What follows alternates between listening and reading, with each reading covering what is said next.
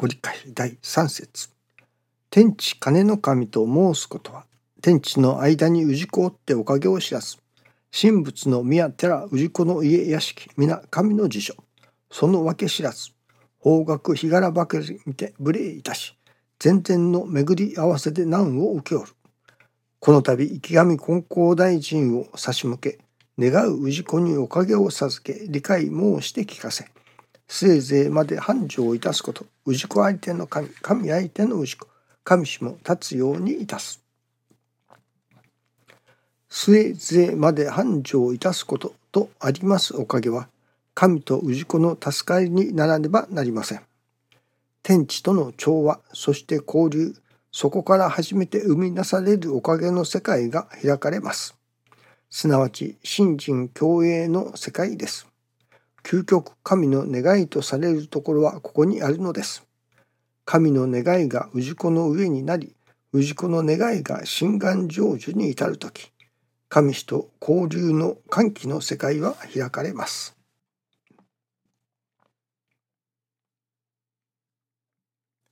信心共栄の世界と師匠はおっしゃっておられますね。神様と人間氏ことが愛楽しみ合い拝み合う世界愛楽世界だと。その私ども人間氏子が助かりまた神様も助かってくださる。共に助かり合うというのでしょうかね。そういう世界実現のためにでは何をすればよいのか。もちろんそれは信心によるほかないということですけれどもその信心とは一体どうすればよいのか。まあその何と言いますかね。問い詰めるというのか究極のところさあどうしたらいいのか。と言ってもなかなか端的にわからないところがありますね。しかしその信心をするということが私どもが幸せになるあるいは神様も幸せになってくださる。その手立て。それが師匠大坪宗一義氏のもとで新人の稽古をさせていただいておりますと。まあ簡単です。明瞭です。しかもおかげが確かですということになるのですね。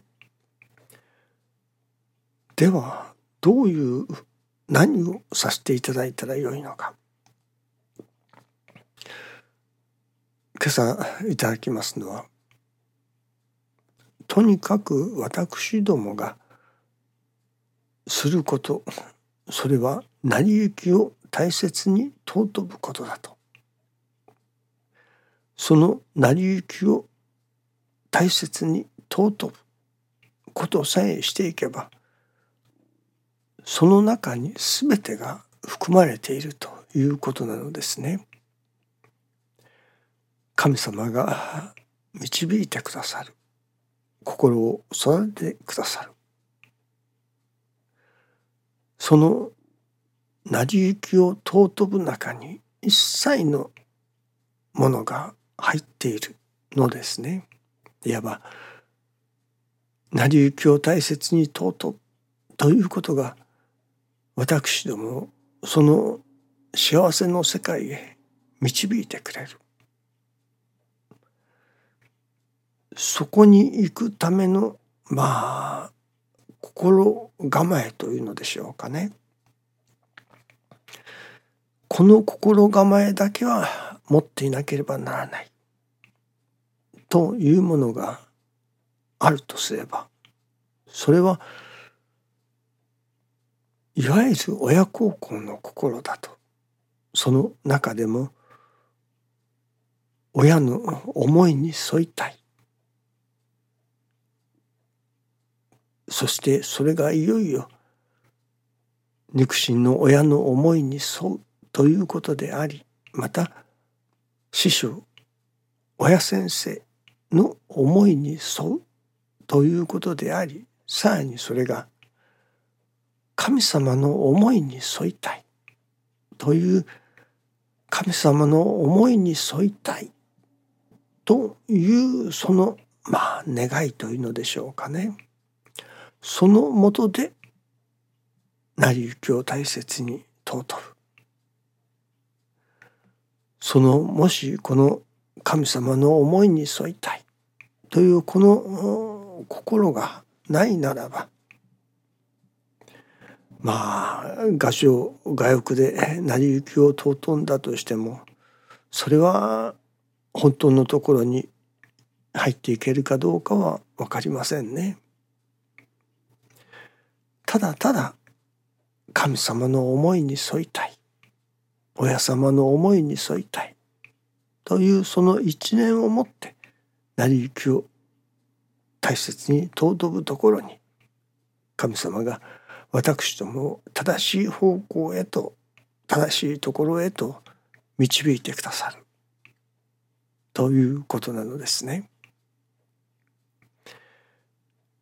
私どもの心がそれこそまあ横島な心というのでしょうかね。横島な心で成り行きを尊んでもそれはあまりある程度のとこまではいけるのかもしれませんけれどもそこから先がなかなか進まない。その画商画欲を捨てると言いますけれどもなるほど成り行きを大切にする中に画像を沈め画欲をコントロールすることがだんだんできてくるのでしょう。しかしそこ止まりではまたいけませんからね。神様の思いに沿いたい。神様の思いに沿うという根底のもとに成り行きを大切に尊んでいるとそこには欲が生まれてきます。それこそ神様のお役に立ちたいという欲であり人を助けたいという欲が生まれてくるものですね。その欲が生まれてくるところまでいかない人が結構おられるようですね。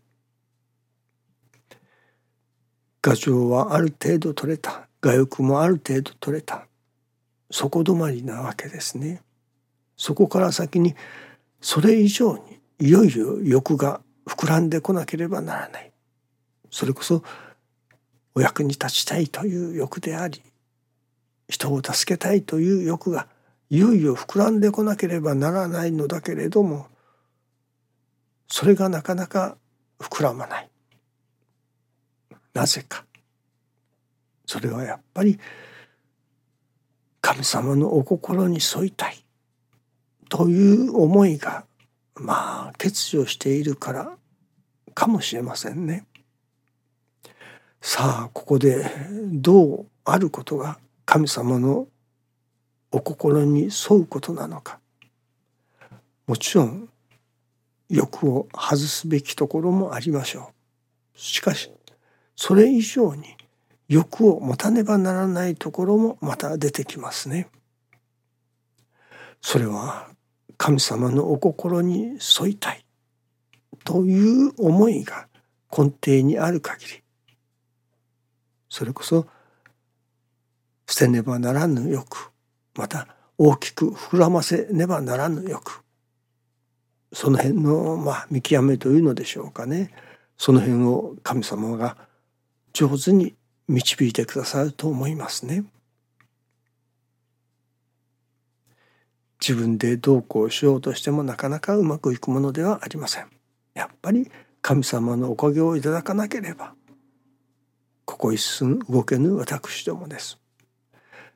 ただしかし神様の思いに沿いたいというこの思いだけは